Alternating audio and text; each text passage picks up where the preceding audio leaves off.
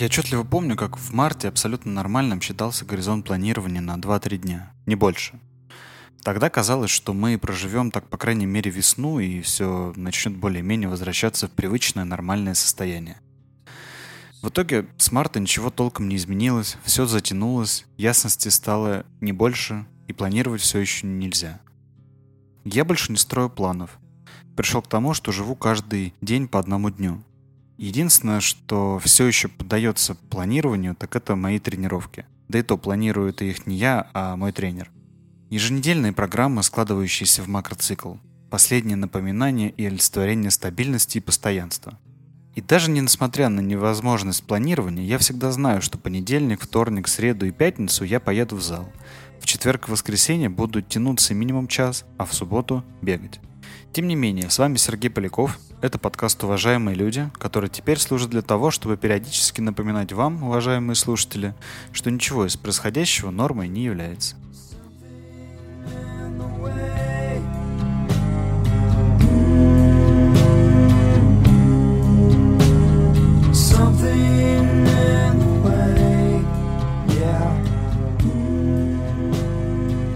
Нынешняя моя жизнь хорошо описывается термином «квантовая суперпозиция». Идея заключается в том, что вот уже пять месяцев я, как многие из вас, нахожусь в состоянии суперпозиции. Кто-то, как и я, были вынуждены покинуть свои дома, однако так и не переехали на новое место. Кто-то продолжает переезжать время от времени, возвращаясь домой и снова уезжая. А кто-то остается в состоянии и тут невыносимо, да и уехать никуда не могу. Вот я вроде как уехал из России, но на самом деле никуда не переехал. Я вроде как и живу в Сербии, но на правах туриста.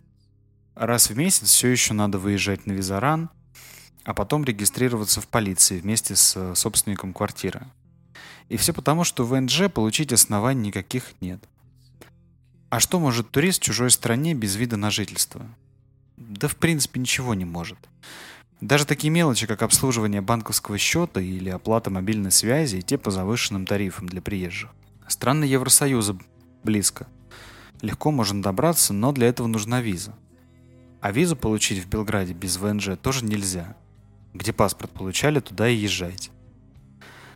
А самое обидное, что вот уже скоро полгода как на чемоданах живем, а возможности обустраивать какое-то новое место по-прежнему нет – Технически-то, конечно, возможность есть, но вдруг придется снова переезжать.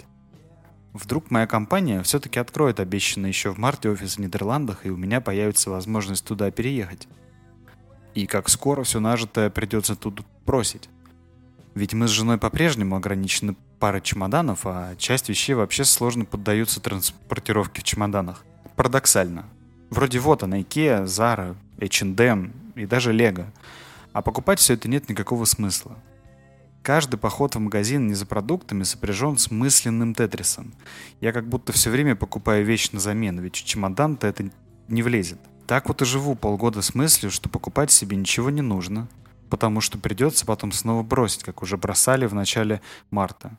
Бросить технику, машину, одежду, друзей, цветы.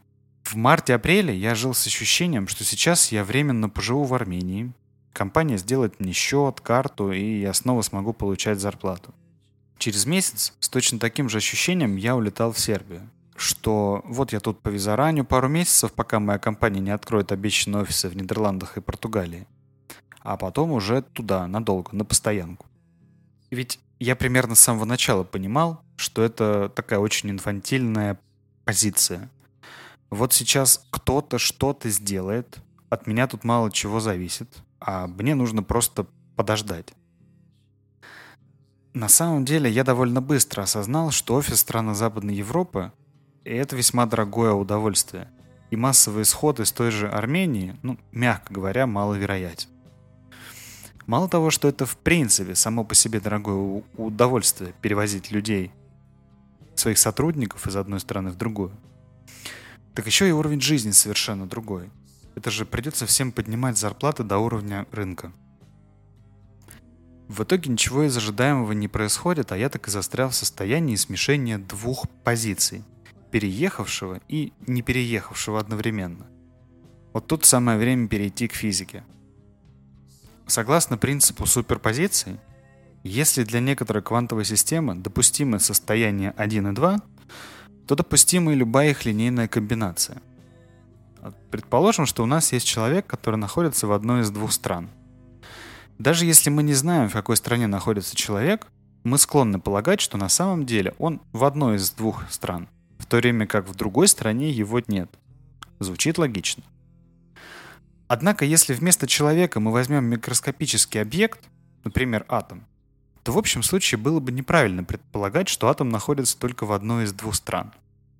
Так вот, в квантовой теории атом может вести себя так, что он, в некотором смысле, находится в обоих странах сразу – в суперпозиции, казалось бы, взаимоисключающих альтернатив.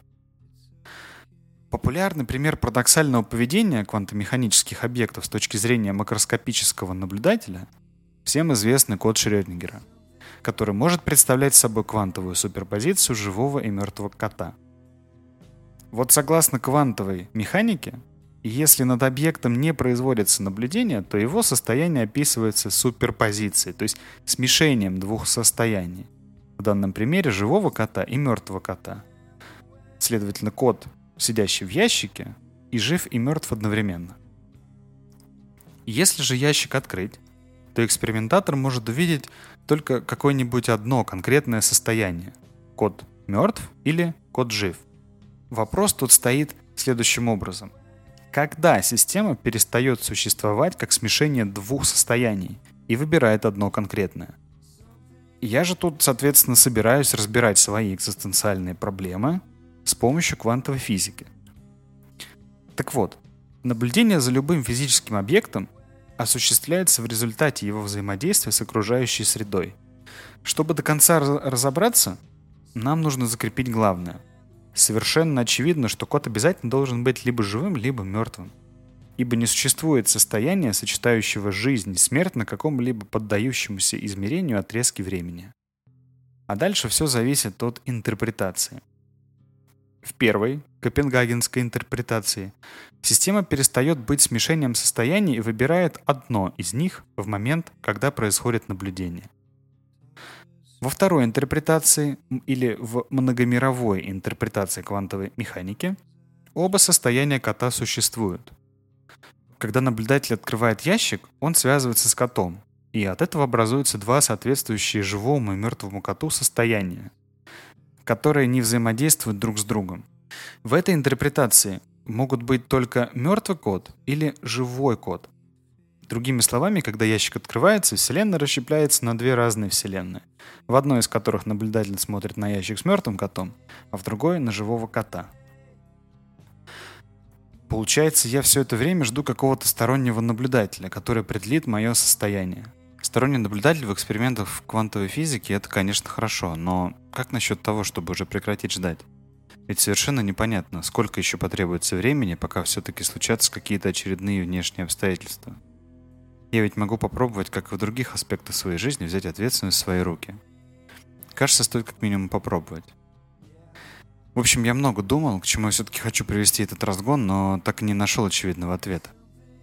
С одной стороны, всегда можно взять свою жизнь в руки и начать что-то с ней делать. Начать готовиться к собеседованиям в иностранной компании, получить офер на релокейт в страну мечты и вот это вот все. С другой же стороны, можно расслабиться и плыть по течению, заниматься тем, что нравится, и не загонять себя в бесконечный цикл работы. Для себя, по крайней мере, на данный момент я решил выбрать что-то среднее – Ближайшие пару недель хочется провести в рассуждениях, не принимать решения в спешке и с точки паники, как это было в марте. А скорее спокойно посмотреть по сторонам еще раз и таки попробовать что-то спланировать на долгий горизонт. Ведь на самом деле, если присмотреться, планировать многие вещи все еще возможно. Да, это стало в разы сложнее, безусловно. Но сложнее не значит невозможно. У меня тут очень напрашивается сравнение с э, кроссфитом. Каждый раз на соревнованиях может быть абсолютно все что угодно. Совершенно любая комбинация движений и интенсивности. А атлет, в свою очередь, должен быть готов к любой ситуации. В идеале он должен уметь адаптироваться и работать в состоянии неопределенности. Как однажды сказал на аналитик CrossFit Games Пэт Шервуд, чудесное сочетание веселья, унижения и неизвестности.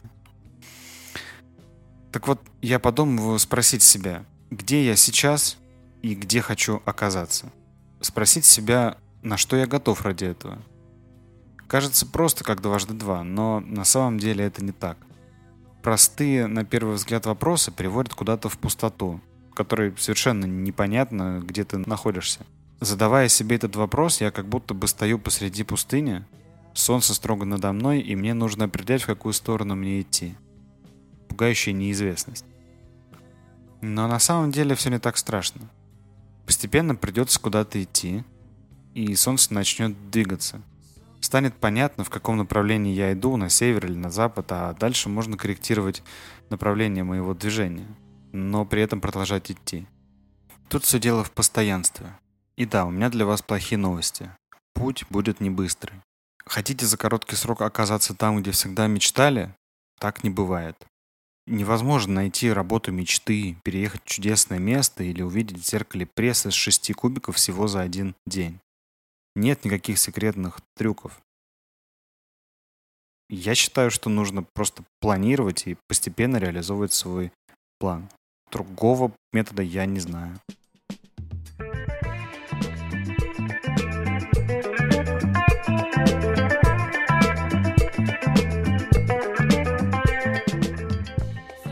Возвращаясь к первой мысли о том, что вот уже начало августа, да и вообще лето скоро подойдет к концу, в этом году я впервые за последние лет семь столкнулся с отсутствием такого феномена, как отключение горячей воды. И ведь ее не отключат в этом году. Ни зимой, ни летом, ни осенью, ни весной. Для меня это немного меняющее восприятие обстоятельства, но приходится с этим мириться. Штука заключается в том, что для меня отключение горячей воды всегда отождествлялось с таким обрядом очищения, уходящим куда-то своими корнями далеко в язычество. Это, знаете, такой современный Иван Купала, только посвященный не солнцевороту и наивысшему рассвету сил природы, а скрепам и ментальной устойчивости. Ведь в России везде, в крупных городах, постоянно отключают горячую воду летом. Да, я понимаю, что нужно обслуживать э, систему водоканала. Я понимаю, что такое чудо, как горячая вода, не может существовать само по себе. Но почему это происходит всегда и почему это всегда сопряжено с каким-то унижением? Вот по данным соцопросов на 2019 год, каждый пятый россиянин в России не имеет собственного жилья. И справедливости ради стоит отметить, что далеко не у каждого собственника жилья при этом установлен бойлер. Да и какой бойлер, если в России до сих пор свыше 22,6% населения даже теплого туалета не имеет, а я тут про бойлеры какие-то рассуждаю. Короче, водонагреватель чаще всего в квартире нет. Ведь нужен он на пару недель в году, а все остальное время он либо просто висит и занимает место, либо просто мешает и вообще стоит денег ведь можно же потерпеть.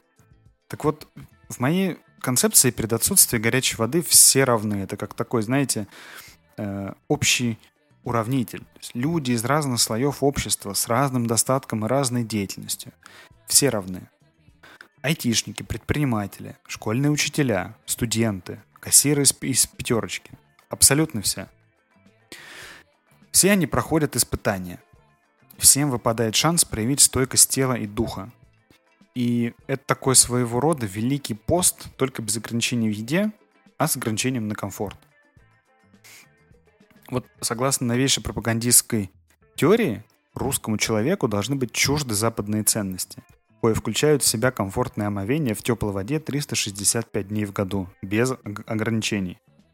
Ведь минимум две недели в году русский человек должен пройти испытание – мыться у родственников, друзей, в душе спортзала и черт знает где еще. Ну или просто по старинке греть 2-3 чайника воды, смешивать в тазике с холодной водой и поливать себя из кружки. И все это в 21 веке.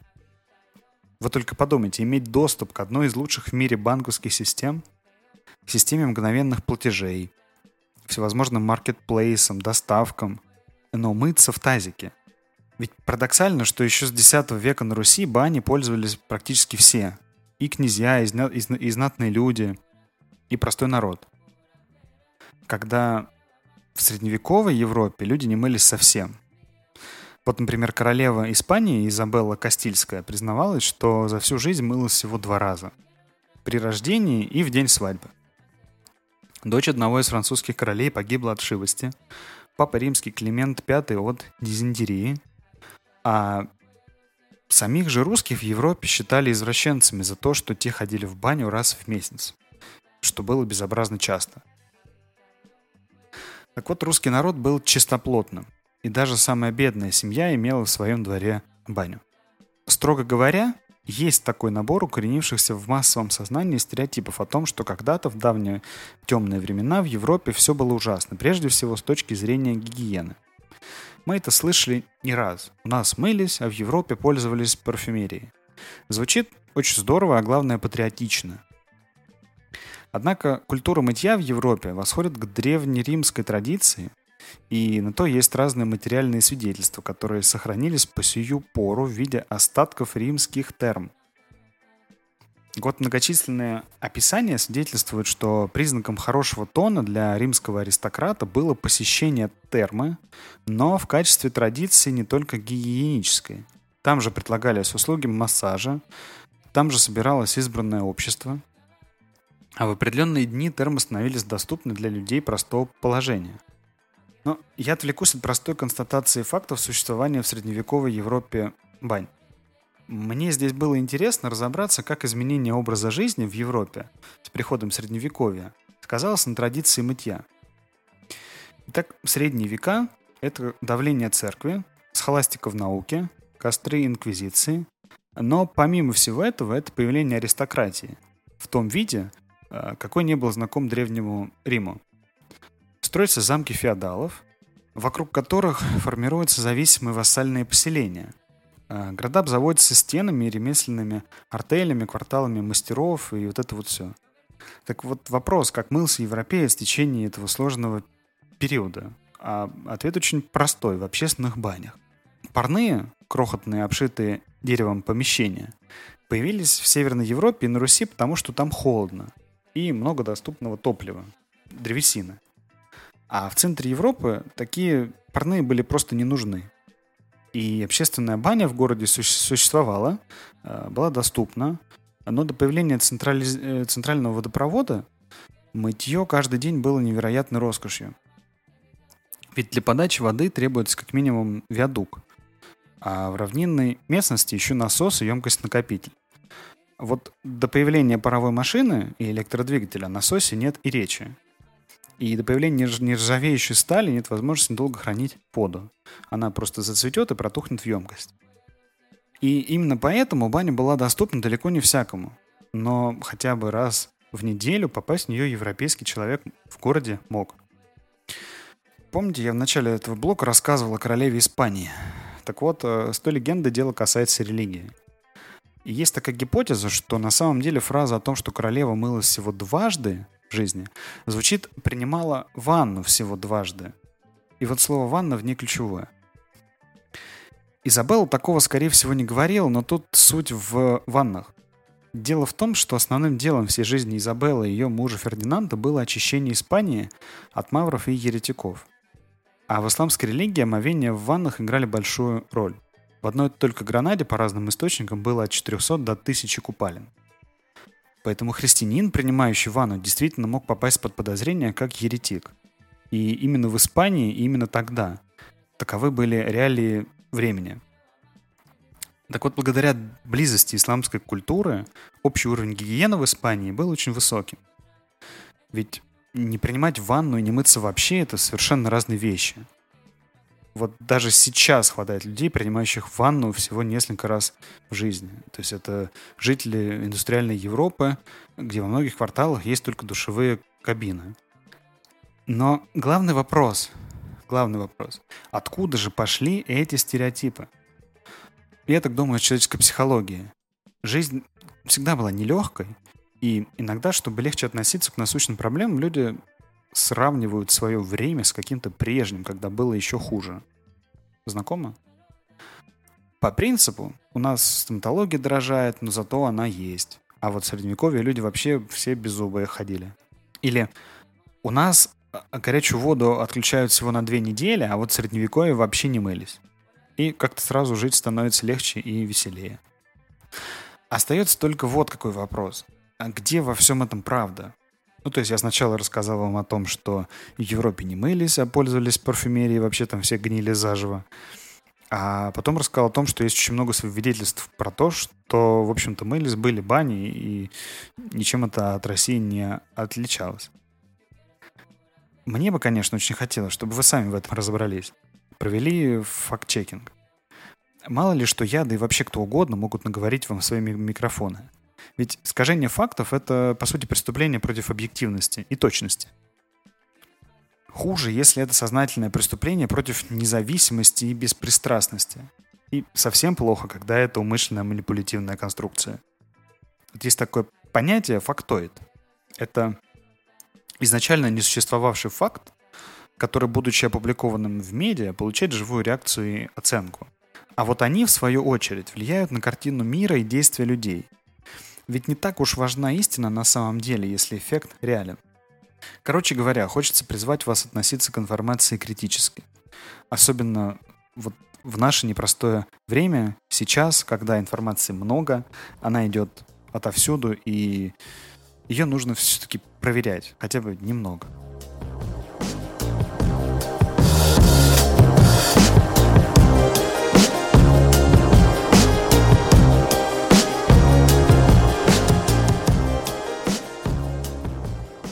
Напоследок поделюсь с вами моими планами на выходные.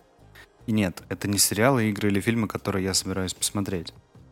Скорее всего, когда вы это слушаете, уже вовсю идут CrossFit Games 2022. Своего рода олимпиада в мире кроссфита.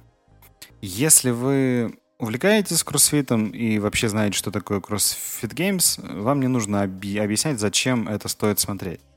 Для всех тех, кто ассоциирует кроссфит с э, довольно странным травмоопасным спортом, в который люди соревнуются в том, кто больше перевернет покрышек и скорее получит травму, а лучше болеванет за угол, вот для вас я постараюсь объяснить, что ваши представления, ну, скажем так, немножко устарели.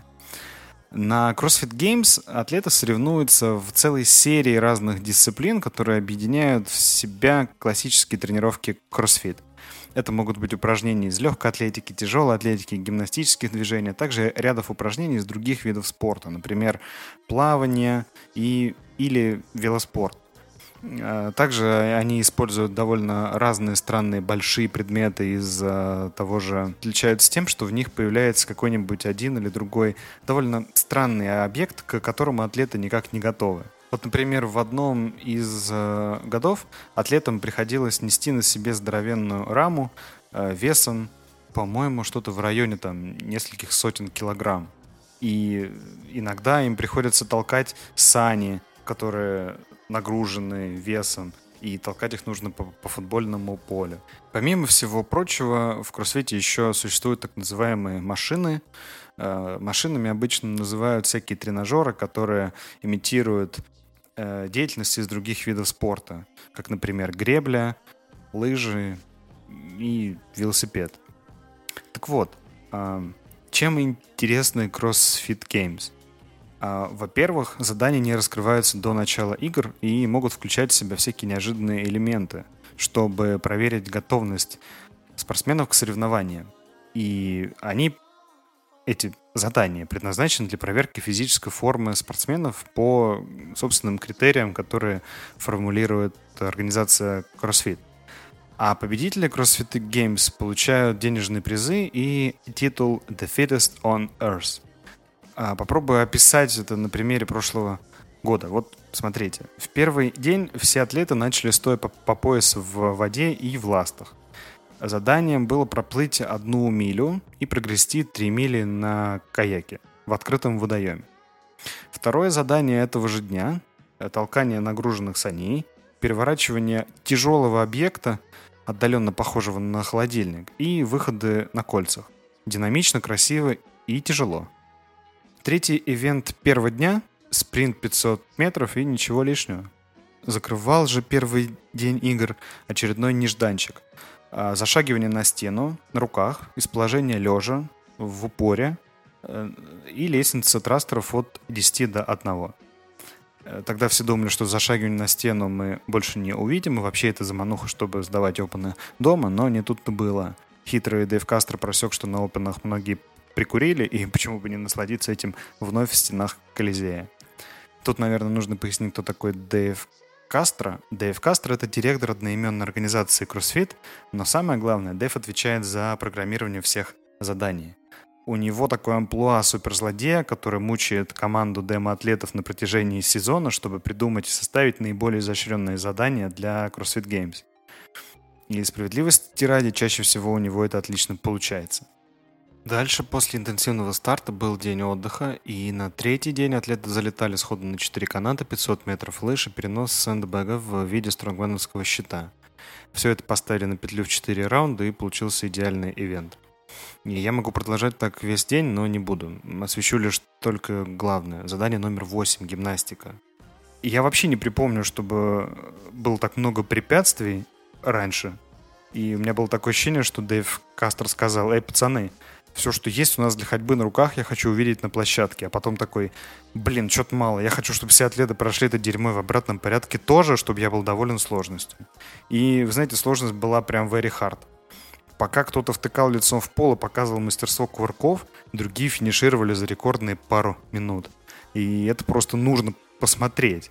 И люди на руках идут по земле, поднимаются по ступенькам, продолжают идти по брусьям, спускаются и так туда и обратно. Просто феноменально. Дальше были тяжелые становые тяги с отжиманиями на руках в свободной стойке, бег и взятие тяжелой штанги на грудь. В общем, я крайне рекомендую не пропускать это ежегодное событие. То есть даже если вы далеки от мира кроссфита, тяжелой атлетики, легкой атлетики, это просто очень зрелищное событие, которое выглядит примерно так. Это, ну, ни много ни мало, просто сверхлюди, которые выполняют движения из тяжелой атлетики под мастера спорта, бегают под кандидатов, ну и так далее по списку. То есть люди, объединяющие в себе просто колоссальное количество навыков в большинстве известных человечеству дисциплин. Это люди, которые одинаково хороши в гимнастике, разных видах атлетики и так далее и тому подобное. Турбо кайф.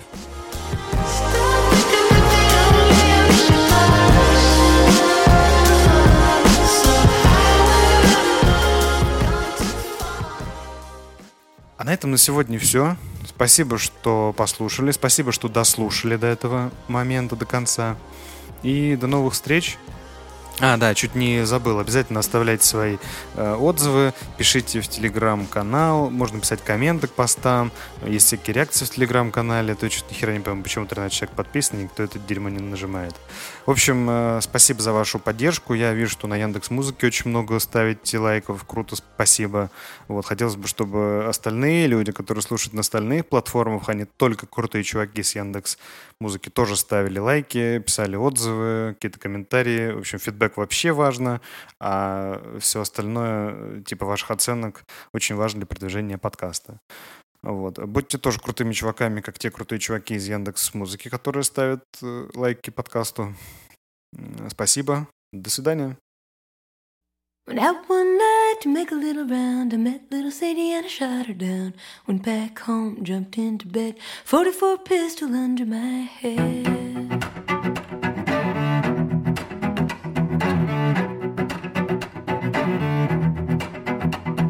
I woke up in the morning about half past nine. The hacks and the buggy standing in line. Gents and gamblers standing around, taking little Sadie to a burying